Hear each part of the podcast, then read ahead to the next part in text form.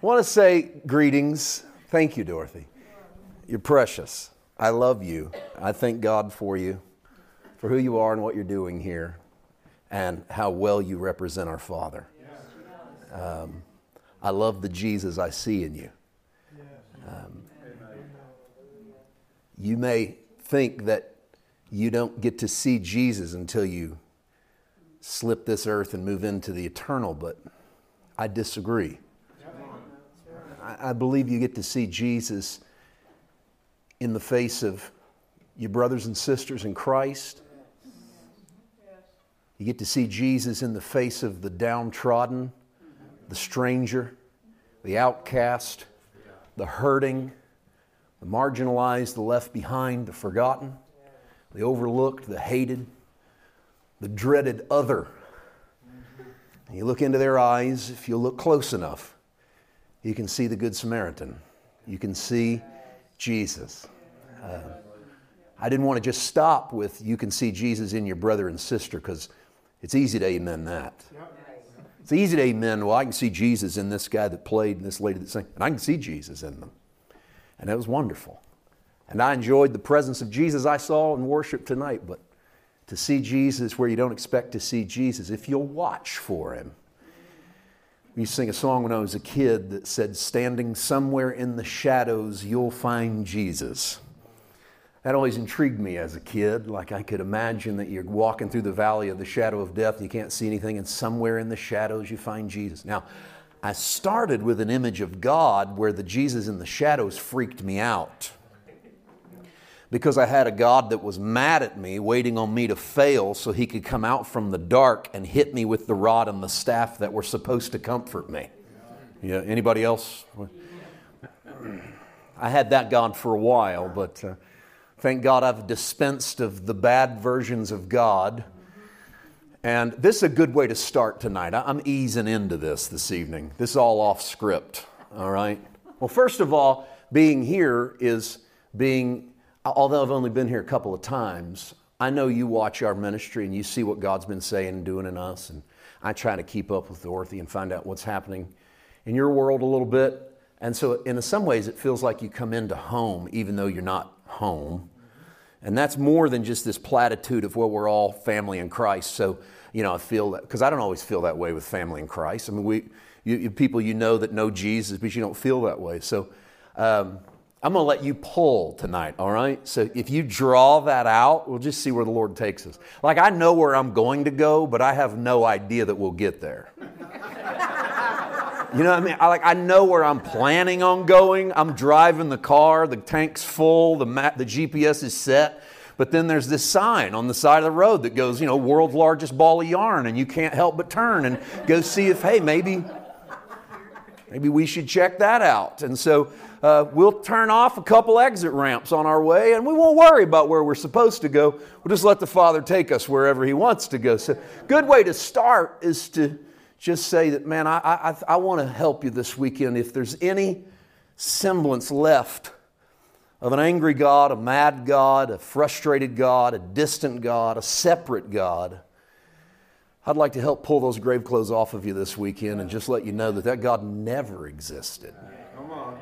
Come on. Listen, let me tell you, I, I don't even adhere to what happens sometimes in grace circles where they say, oh, that was the way God acted under the old covenant, but then came Jesus to show us a new way. No, no, no. That's Jesus acting as an agent of change on the Father.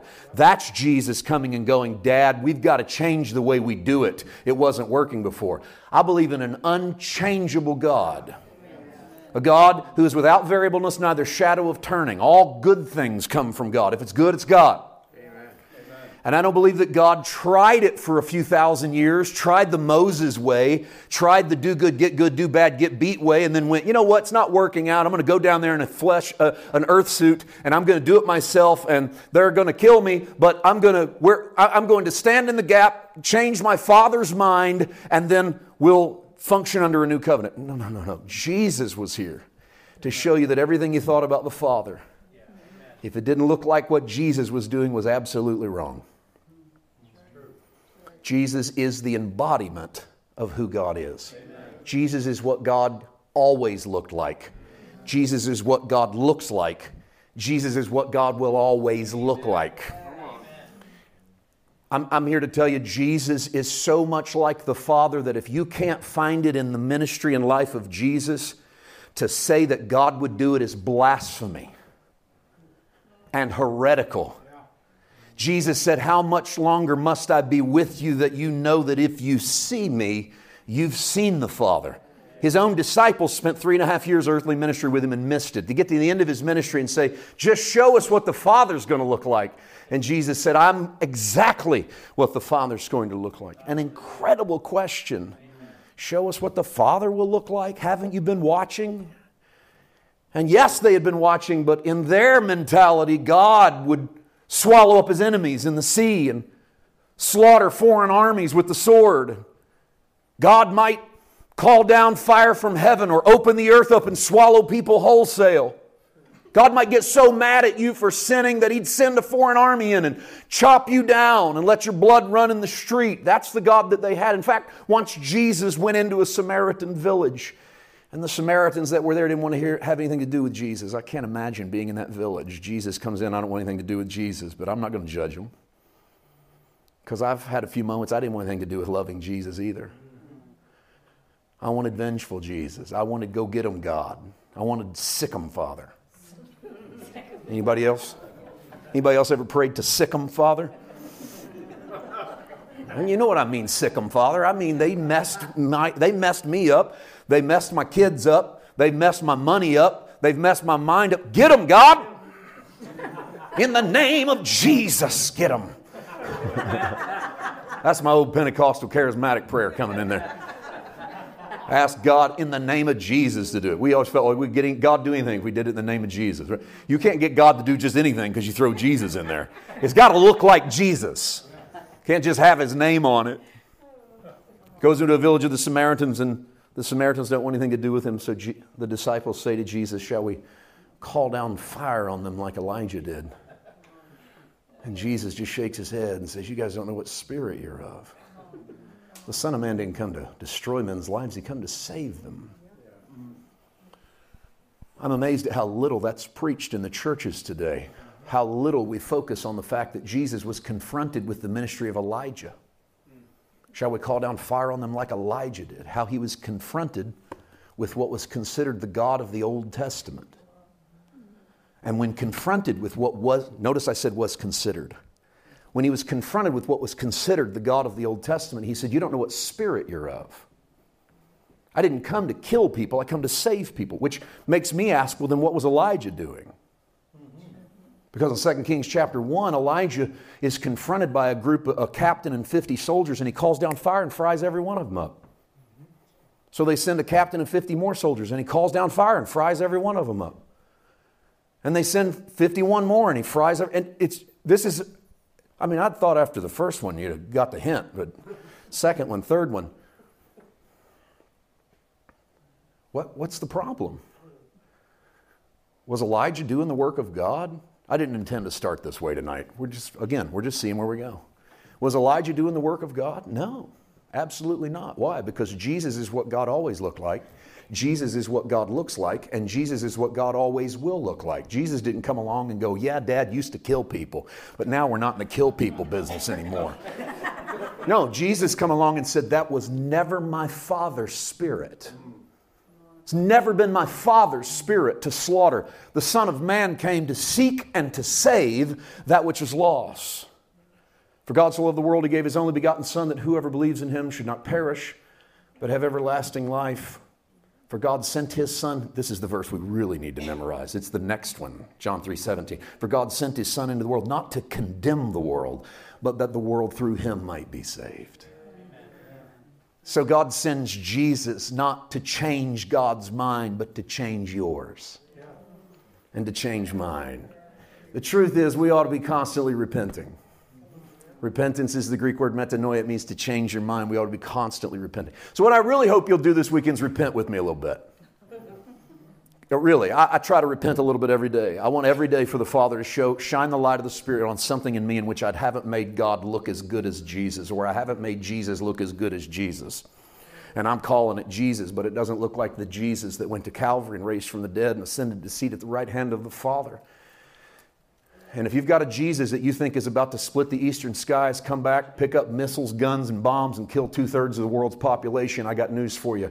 Jesus is what God always looked like. Jesus is what God looks like, and Jesus is what God always will look like. He's the same yesterday, today, and forever. So if Jesus wouldn't pick up the sword in the Garden of Gethsemane and kill his attackers, Jesus isn't coming back to pick up the sword and slit throats all over planet Earth. Oh, I very much believe that Jesus rides the white horse and has a sword, but nowhere in Revelation is the sword in his hand. The sword's always coming out of his mouth because the words that he speaks are truth and they are life. And if you stand in the presence of the one who the sword comes out of his mouth, everything in you that needs to die will die. All the way up to two thirds of your soul. Yes, I do believe that's what it's saying all the way up to whatever in you needs to burn up will burn up because that is the presence of the Father in us, is burning out whatever's not real. Change your mind this weekend about God. The love of the Father is to consume you with the fire of the Holy Spirit. Oh, don't get scared. Consumption of the fire of the Holy Spirit's a beautiful thing. It's Moses standing in the wilderness watching a bush burn but is not consumed. And you look into the bush and it creates a redeemer, it creates a new man, it revolutionizes who you are. I, I, I, I want to get.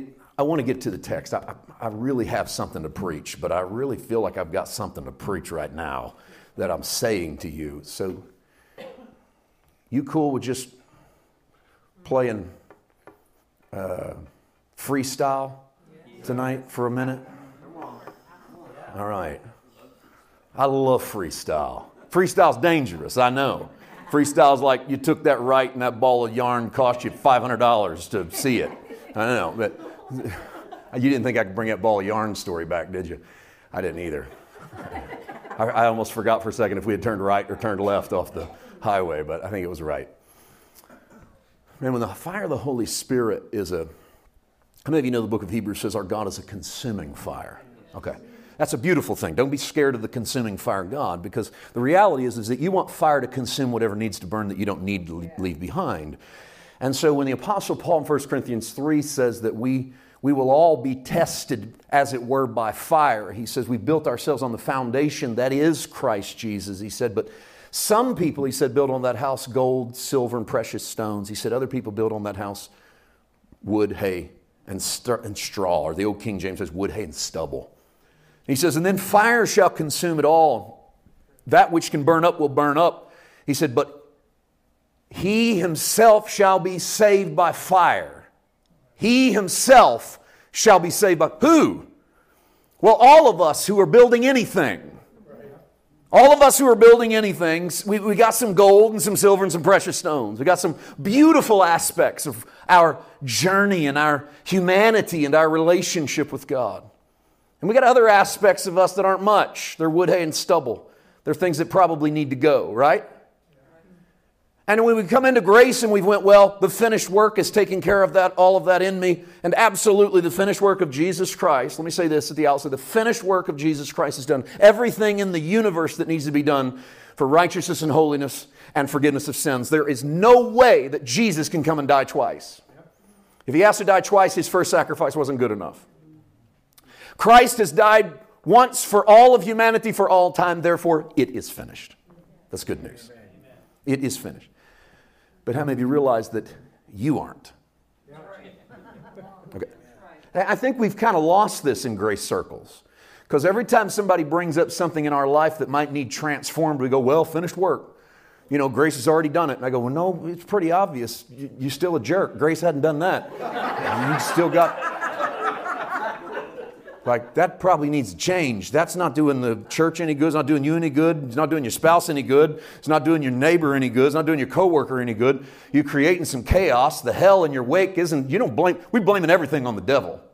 Like, well, the devil did this. Man, the devil didn't do like half of the stuff we give him credit for because we did pretty good without him. We're doing all the chaotic stuff in our lives and then blaming it on the finished work hadn't changed me yet.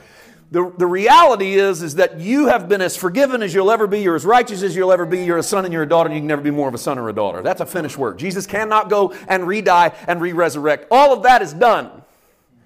But I know that I got wood, hay, and stubble. Do I have wood, hay, and stubble? I know that I have some things that I need for him to consume in me. Mark chapter 9, verse 49 says, And you shall all be salted by fire. And he says that right after a passage on if your eye offends you, pluck it out. It'd be better to go into eternal life with one eye than to go into hellfire with two. You know that story? If your hand offends you, cut it off. If your foot offends you, cut it off. We stop being Bible literalists when we get to that chapter, by the way bunch of biblical literates fighting for a six day creation. They get to Jesus cutting off hands and feet. Boy, it's all allegory now. So all of a sudden, he didn't mean that. No poking out eyeballs. Oh, I don't think he meant you poke out your eyeball either, but he is telling you that there are some things you might need to take care of because it would be better to enter into the kingdom of God of life, knowing that there are things being cut off, being worked out, wood, hay, and stubble being consumed up, than to miss that. But that next verse, you shall all be salted by fire, means we don't get off the hook. Mm-hmm. So if I can figure out you should have plucked your eye out and you should have cut your hand off and you should have cut your foot off, but I'm doing pretty good. What happens is I get to the end of that verse and I realize it doesn't matter if I think I'm doing pretty good. We all get salted by fire. He goes, Whatever you didn't pluck out, you probably should have plucked out. Don't worry, it's going to get plucked out. Whatever you did, whatever you, but that's good news. That's good news. Why is that good news? It means because he hasn't finished working on you, and he hasn't given up on you, and he isn't offended by you, and he isn't turned off by you. He's just pulling you into the furnace of his love. He's just going, Come here, get closer to me, walk with me. We'll walk this out together. And then, like Shadrach, Meshach, and Abednego, we walk into the fiery furnace seven times hotter than it's ever been before. And when you get into the fiery furnace with Shadrach, Meshach, and Abednego, who's in there? Fourth man in the fire. That means Jesus is always standing in the furnace of God's love, going, Come here, come here. And when Shadrach, Meshach, and Abednego get in there, the only thing that burns off of them are the hands and their, what binding their hands and their feet, because all that's going to burn off of you is whatever wasn't real about you. By the way, that's the wrath of God. Okay? We don't have to try to preach away the wrath of God. I've kind of grown exhausted in grace conferences, setting in sermons that are trying to worm around the wrath of God.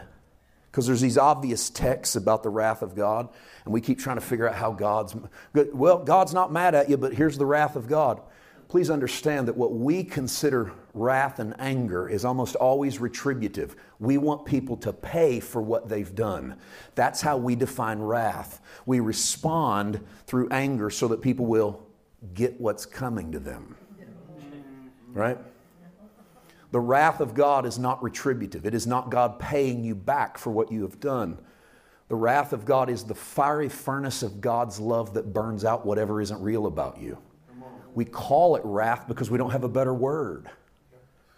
The ancients just didn't have a better word because if it's fire, it's God, right? We say, well, if it's fire, it could be the devil. No, no, no, no. If it's fire, it's God. John baptizes in the Jordan. He brings him out of the water. He goes, I baptize you indeed with water, but there's one coming after me who's preferred before me, whose fan is in his hand, whose shoes I'm not worthy to unloose. I baptize you with water, but he shall baptize you with the Holy Ghost and with fire. And in my Pentecostal days growing up, all that meant was getting baptized by fire meant you'd speak in tongues, shout and run, fall down. And I got no problem with shouting, speaking in tongues, running, falling down, or any of the gifts of the Spirit. Praise God. If God knocks me down, I'm going to stay down. I, that's the only place I want to be.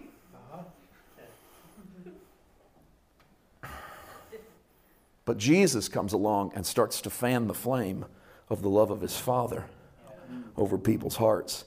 And it's not about knocking them down, it's about picking them up. Because what the fan of Jesus, or what the fan of the flame of the love of God does is it causes the woman with the issue of blood to reach into the crowd and grab Jesus by the hem of his garment and pull her hand back because she felt the fire of the Holy Spirit on it. And when Jesus turns and looks at her and says, Woman, someone has touched me, the Bible says she tells him the whole truth. And Jesus says to her daughter, Go your way, your faith will You ever wondered what in the world got over her to tell him the whole truth? She just wanted the bleeding to stop. If she had a friend there, they probably went, you know, you didn't have to tell him all that stuff. But that's the fire. That's what happens when we meet Jesus. We start telling the whole truth. We just start unloading this stuff about what we are. Listen, you're in a safe space when you're in the furnace of God's love to unload the real you. And if you're, not in a, if you're in a church where you're not in a safe space to do that, it's probably time to switch churches. Because the body of Christ is supposed to be a place where you don't have to be a hypocrite. You don't have to wear a mask and fake it till you make it. You can leave all the masks in the car, leave them at home. You can walk in and be the real you. You can expose the real, raw you in front of the flames of God's love with not fear that you're going to get killed, but knowledge that you're going to be transformed. Maybe not one Sunday, maybe not two Sundays, maybe not two years worth of Sundays, but the process of His love fueling and turning and moving on you is a process undeniable for those that will tell the truth about who He is. All right. Let's get in the Word. Truth is, we've been in the Word for like 20 minutes.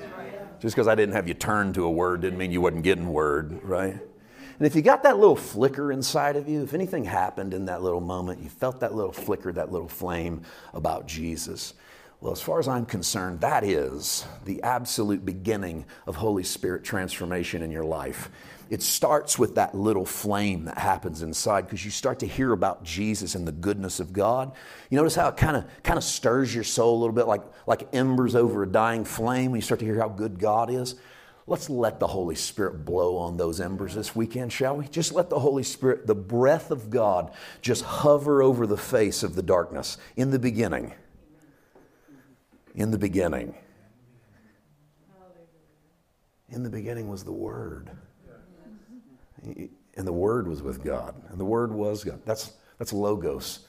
That's the whole meaning of who God is. In the beginning was that Word that blew over the soul of this earth. Notice that the Holy Spirit always blows over the darkness and the chaos and the problem. Darkness was over the face of the deep because the, the purpose of the Holy Spirit is not to destroy who you are. The purpose of the Holy Spirit is to destroy the darkness that is not who you are to absolutely paralyze that thing that doesn't define who you are, to shrivel it up and put it in the nail scarred hands of Christ, to place it in His cross, so that you and I can walk in that newness of life because the Holy Spirit has blown over those dark, chaotic areas of our soul.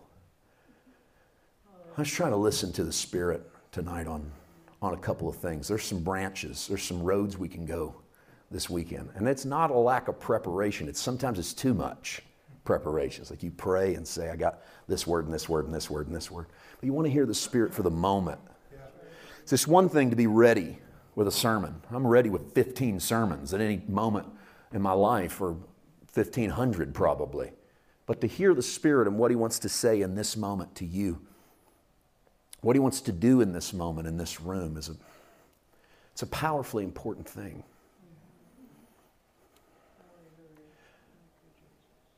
I believe the wind of the Spirit is blowing across the church in a very special way, in a very.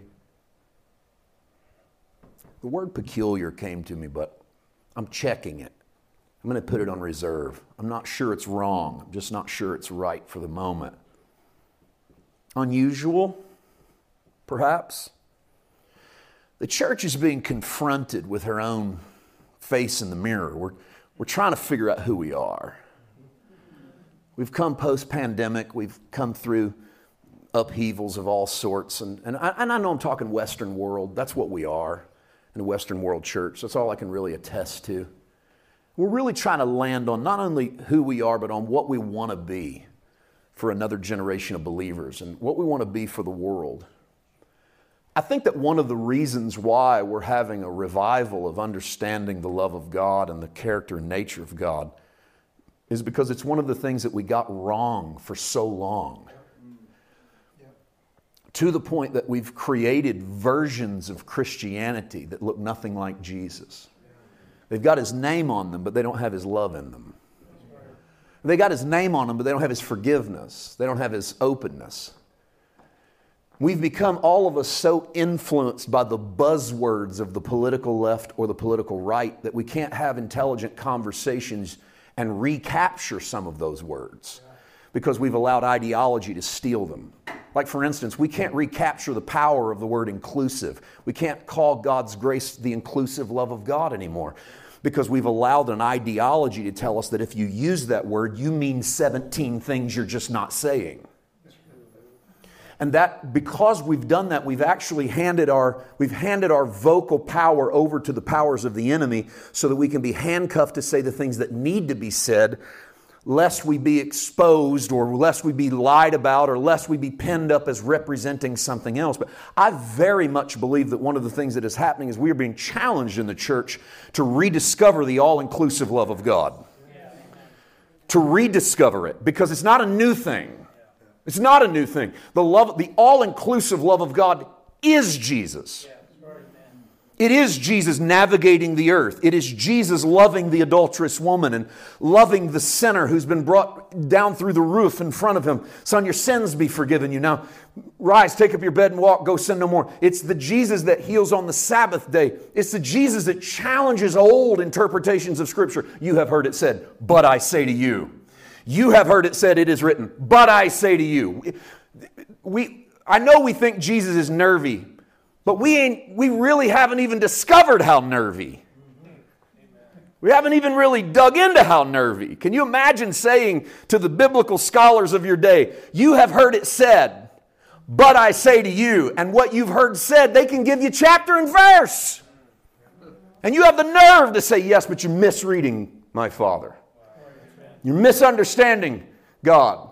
You don't know what spirit you're of. And this is, and that, that, that Jesus that is, that is forced, front, confronted with those issues on a day to day basis, will simply consistently, over and over, respond with the love of his Father, the love of his Father, the love of his Father. What a powerful image. So much of what had been pinned on God was our baggage instead of God's. I already shared with you the, you don't know what spirit you're of. But remember the moment when Jesus is sitting in a house teaching, and the crowds are so large that they start to tear the roof off the place. They lower a paralytic man in front of Jesus. The Bible says Jesus, seeing their faith, says to the man, seeing their faith, says to the man. Let me say it one more time. Seeing their faith, them, because it's not simply us waiting around for people to have faith, it's our faith for a bunch of people we'd rather see go to hell. At least sometimes that can start there.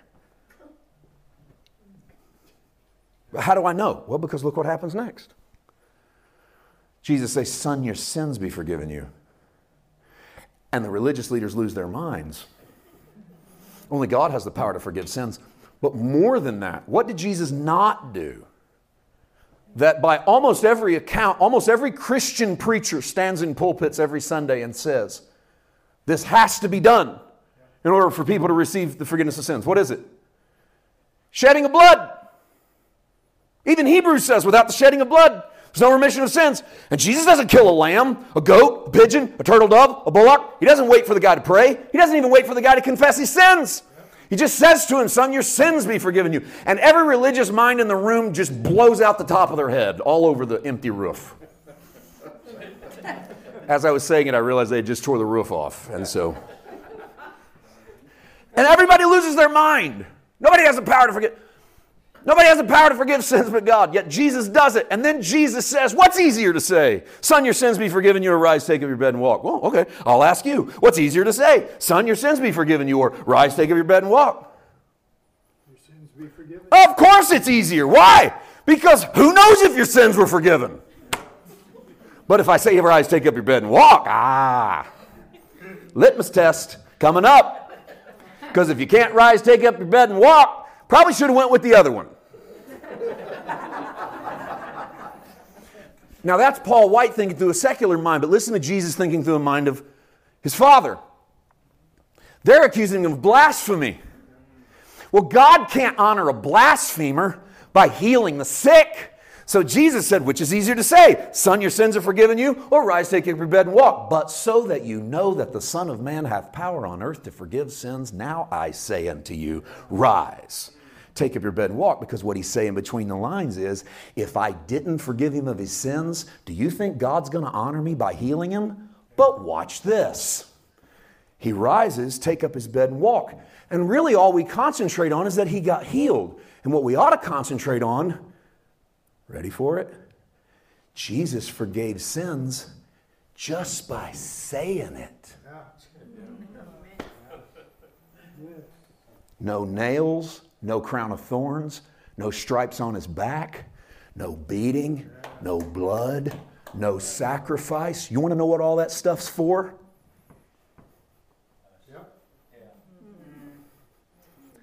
That stuff's for us. We're the ones who need to see the retributive wrath of God. And if it means it, and, and what we did in a lot of grace circles is we funneled all that wrath onto Jesus. We said God was so mad at everybody that he poured out all of his wrath on Jesus and killed Jesus instead of killing us. If that's the case, God did not so love the world, God so hated the world. Because in so hating the world, he was so mad that he had to kill himself to keep from killing you. And you go, well, yep, Paul, but what about Isaiah 53:10 that says it pleased the Lord to bruise him? That's been the lone verse that we've been able to grab out of the Old Testament to go that God was going to slaughter Jesus. It pleased the Lord to bruise him. Well, you know what? That's about as good a place as we could go to read tonight. Isaiah 53:10, yet it pleased the Lord to bruise him. He has put him to grief, and when you make his soul an offering for sin, he shall see his seed, he shall prolong his days, and the pleasure of the Lord shall prosper in his hand. Let me give you, let's do a little Bible study. All right? This is fun. You having a good time? Well, if you're not, too bad, because I'm having a blast. I won't hold you too much longer, I promise A little Bible study, Isaiah 53:10. There's 12 verses in Isaiah 53. You don't, if you don't have your Bible, don't worry, because the verse I'm about to give you is not going to be in your Bible either. I'm serious. You'll know what I mean in a minute. You go, boy, what kind of Bible study is this? Okay, hold on. I, have got, I've got your trust a little bit, I think, so I can, you can run with me on this for a little bit, all right? Hey, you don't have to come back tomorrow. I got you one night. Isaiah 53, in case you don't know, in case you're not seeing it, that's the famous crucifixion chapter. Isaiah 53 is surely has borne our sicknesses, carried our sorrows. He was, he was chastised for our peace. All of this beautiful stuff, all we like sheep have gone astray. The iniquity of all of us was laid upon him. Sacrificial stuff. This chapter is so Jesus that in, in our Jewish friends' synagogue readings on Sabbath, they read the entire Hebrew Old Testament through Saturday to Saturday, and they skip Isaiah 53. And that's a fact. And the reason that they skip Isaiah 53 is because no rabbi in the history of Torah has been able, Torah or Old Testament writings has been able to come up with a quality reason, a quality prophetic interpretation of this ver- chapter that doesn't look like the Christian Jesus. And so rather than submit to an in depth study of Isaiah 53, their readings skip it. Okay, that ought to tell us something. 12 verses, Isaiah 53. 11 of them are dealt with or quoted verbatim in the New Testament. Because the New Testament writers very quickly latched onto the idea that Jesus was dying for something. Now, we look at that and go, of course they knew that. No, no, no, no, no, they didn't know that. In fact, their initial response to the cross was defeat. Their initial response to the cross was, we lost. Two disciples on the road to Emmaus.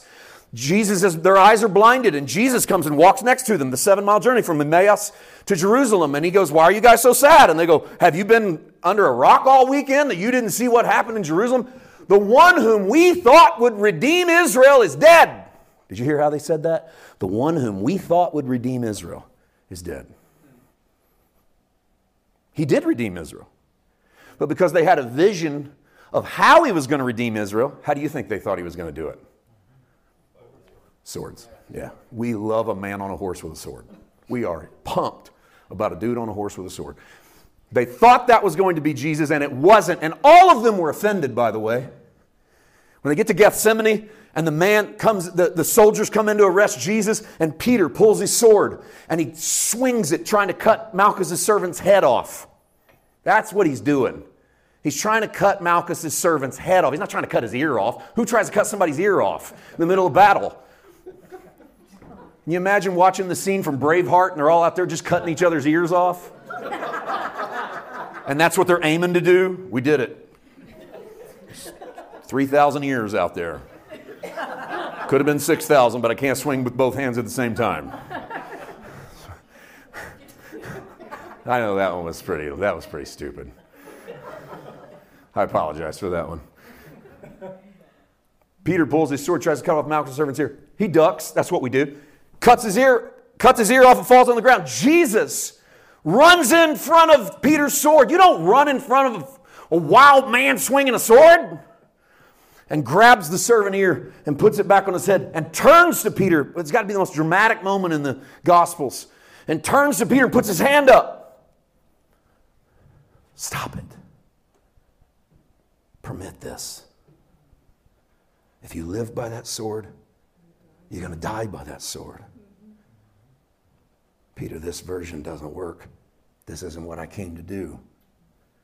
Have you already forgotten that I said to you to love your enemies and don't resist an evil man and pray for your persecutor? Have you already forgotten that I said to you they will ask you to carry the load a mile? I say to you, carry it two.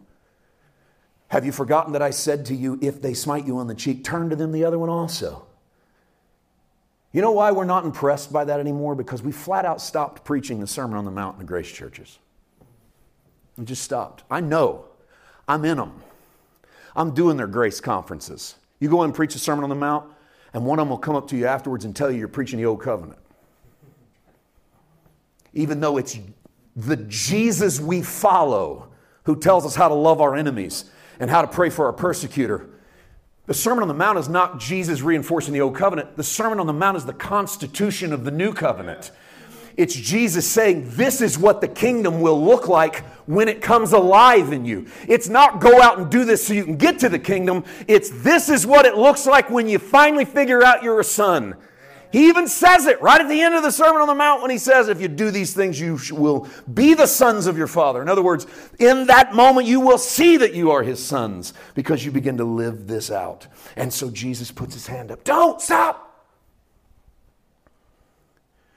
And Peter runs. I mean, he turns and sprints out of the garden. The same guy that a few hours ago said, If they kill you, they're going to have to kill me because I'm not going to put up with it. See, I got a sword. The minute you realize the sword isn't going to work, I don't think a lot of us will know what to do if we realize the sword's not going to work. Hey, I got news for you. The sword is not going to work. We got a Jesus who out of his mouth speaks the life of his Father, not from his clenched fist. All of his disciples turn and run. And all of them believe that they've lost. When Jesus dies on the cross, hangs between heaven and earth, Father, forgive them, they know not what they do. We think he's talking about Roman centurions and Jewish leaders, but he's talking about all of us. All of us who ever followed Jesus, who are disappointed that he doesn't bring the vengeance and the fire down on those that we think he should bring the vengeance and the fire down on. Disappointed that in order to win, he steps into death and defeat. Disappointed that he says, If a man will follow me, let him deny himself, pick up his cross daily, and come after me. Why? Because picking up your cross,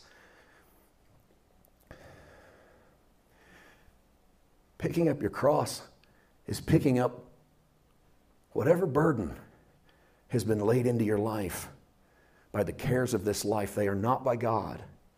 God doesn't hang people on crosses. But it's picking up whatever burden is in your life, the loss of something you love. pain in your body, the crushing of your soul, anxiety, discouragement, loss. It's picking it up and putting it on your shoulder and following Jesus with it. With it. Not leaving it behind and whining that you have it and not blaming God that He brought it on you, but picking it up and carrying it right behind Jesus. His step, your step, His footprint, your footprint, until you arrive in 2 Corinthians 5 and learn that His death was your death, that the cross you're carrying, He's carrying, because it's really His cross that you're carrying. We got to bring back the message in the gospel of co suffering love. That Christianity is not a benefits club, like some hotel rewards package where you get redeemable points with God, and if you just believe enough, He'll help you pay your house off. Or if you just believe enough, you'll get all the healing that you want. Or if you believe enough, they'll give you a raise at work while believing that the suffering and the pain and the problem and the difficulty is sign and evidence that you haven't done something right. God's mad at you. Just trying to teach you a lesson. You learn that picking up your cross is part of your call.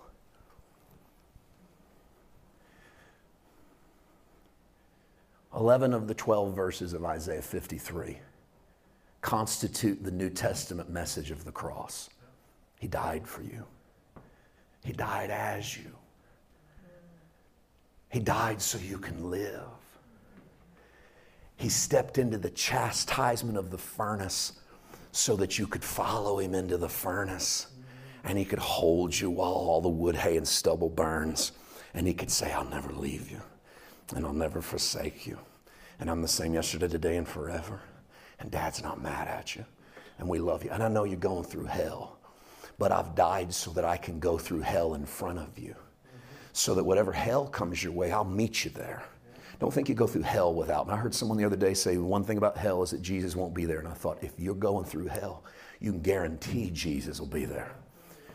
David got it and said, If I make my bed in hell, God, you are there. Why? Because if you're there, He's there. Co suffering love. However, no New Testament writer quotes verse 10 It pleased the Lord to bruise him, he has put him to grief. And do you know why no New Testament writer quotes Isaiah 53:10? Here's our Bible study, and I'm going to close. I didn't go anywhere tonight we were supposed to go. All right? And you go, we can tell. Yeah. Because the Old Testament was written in Hebrew. And our, most of us cut our teeth on King James, New King James. And those Hebrew translations were translated to English. And they were filtered across hundreds of years. And so, scribal translations, words addition, words changed their meanings. We lost them. How many of you realize that Jesus and the apostles did not read the Hebrew Bible? Jesus and the apostles read the Septuagint. About 150 years before Christ, 70 Greek scholars went into a room and they translated the Hebrew scriptures into modern Greek. The first translation of the Word of God into the language of the people. When Jesus stands up in Isaiah in Luke and reads from the scroll of Isaiah, he reads the Septuagint. When the New Testament writers quote the Old Testament, they quote the Septuagint. And you know why none of them quote Isaiah 53:10, it pleased the Lord to bruise him? Because the Septuagint says God was willing to cleanse him of his injuries. The New Testament did not develop a doctrine of God beat his son up at the cross so he wouldn't beat you up because they didn't have that in the Old Testament either. Mm-hmm. What they had was God will see his injured son and he'll cleanse him and he'll pick him up. You have the resurrection. Jesus is not standing in the gap between a mad God and you. No.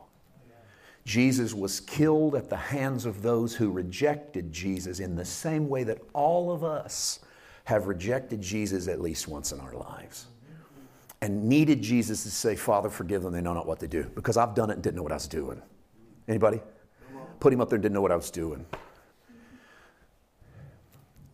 And so the death that Jesus dies is Jesus stepping into death so that he can raise up in newness of life. It's Christ walking into the one thing that gets us all death. So that Christ can become a new, what Paul calls the last Adam on the earth. He can come out of the tomb. I love the song we did tonight. He, he turns uh, graves into graves into gardens. Listen to that. He turns graves into gardens. That's a resurrection story, man. That's, that's the stone is rolled away and the tomb is empty. And Mary looks up and supposing she had seen a gardener, she said unto him, Can you tell me where they've laid his body? That recently came alive to me. She supposed she had seen a gardener. I'm here to tell you, she saw a gardener. She saw a gardener. He, oh, it's Jesus, but he's in a new garden fashioning a new world, a brand new Eden, just like he had told the criminal on the cross today, you're going to be with me in paradise. Isn't God good? I told you, we'll show you a verse that isn't in your Bible. You know what I mean now? Isaiah 53:10. The version that you're seeing is from the Hebrew, but the version that Jesus and the disciples and apostles read was from the Greek, the Septuagint. And I, I, don't know how they I don't know how they did it. Well, I do I believe they listened to the Holy Spirit. I think when they sat down with that Hebrew text and they started to translate it into Greek, the Holy Spirit intervened. And so don't write that God's going to bruise Jesus. Instead, write that he's willing to cleanse the injury of his son. It's beautiful. No intention tonight to go down that road, but that's the road we went down. I hope you've enjoyed that little journey, that little journey into the heart of the Father. I've watched the Holy Spirit impact some lives in this room tonight. I've watched, and I know you can't read too much into physical response or physical emotion, but you can, you also should never ignore it. I've learned not to read too much into it, but I've also learned not to ignore it. Okay? And I've watched the Holy Spirit do some work. He's even doing work now on some hearts. And there were some moments in that where I, I watched a few of you have a revelation of the fire you've been in, understanding what's been happening, but realizing maybe for the first time that God's not putting something on you. God's not standing off, seeing how you'll do it. He's standing right in the middle of it, and He's holding your hand, and He's going, We're going to go through this together. I know we live in a world where unfair stuff happens all the time. People go, This isn't fair. How could God do this? I want you to know that your father hurts in the same way that you hurt. You go, he could have stopped it, but the reality is who our father is, is that he doesn't step in to stop what happens to us. He steps into what happens to us. Please hear that again. He doesn't step in to stop what happens to us. He steps in with us. So that we know if it happens to me, it's happening to him. So when people say, Where was God when this happened to this person? Where was God when this happened to that person? The best we can say, if we'll look at the cross, this is why you got to quit having God beating up Jesus. Because if you got God beating up Jesus, maybe He is beating you up. Stop it. If it's not God beating up Jesus, then Jesus steps in as the Father into all of hell and knows that you're going to step in there with him. He knows it because he knows it all. And when he steps into that furnace, he's still in there waiting on you. So that when you step in, he goes, If you hurt, I hurt. If you cry, I cry. If they knock you down, they knock me down. We don't win because we go pay them back. We step into this pain and we step into this death and we step into this hurt and we let my Father raise us up in the newness of life. And it might not happen today, and it might not happen tomorrow, and it might not happen in a decade, but you know that He walks through the pain with you. So you go, Where was God? I say, He was right there. In the middle of our suffering, in the middle of our shame. And it didn't please the Lord to bruise him, it pleased the Lord to cleanse him. And I'm telling you, it pleases the Lord to cleanse you too. God, you are good. God, you are good. Thank you, Father. Tonight was a fun, free form, floating in the wind of the Spirit, and thou hearest the sound thereof, but do not know from where it comes or where it goes. Such is everyone born of the Spirit. Tonight was like being that feather floating in the wind.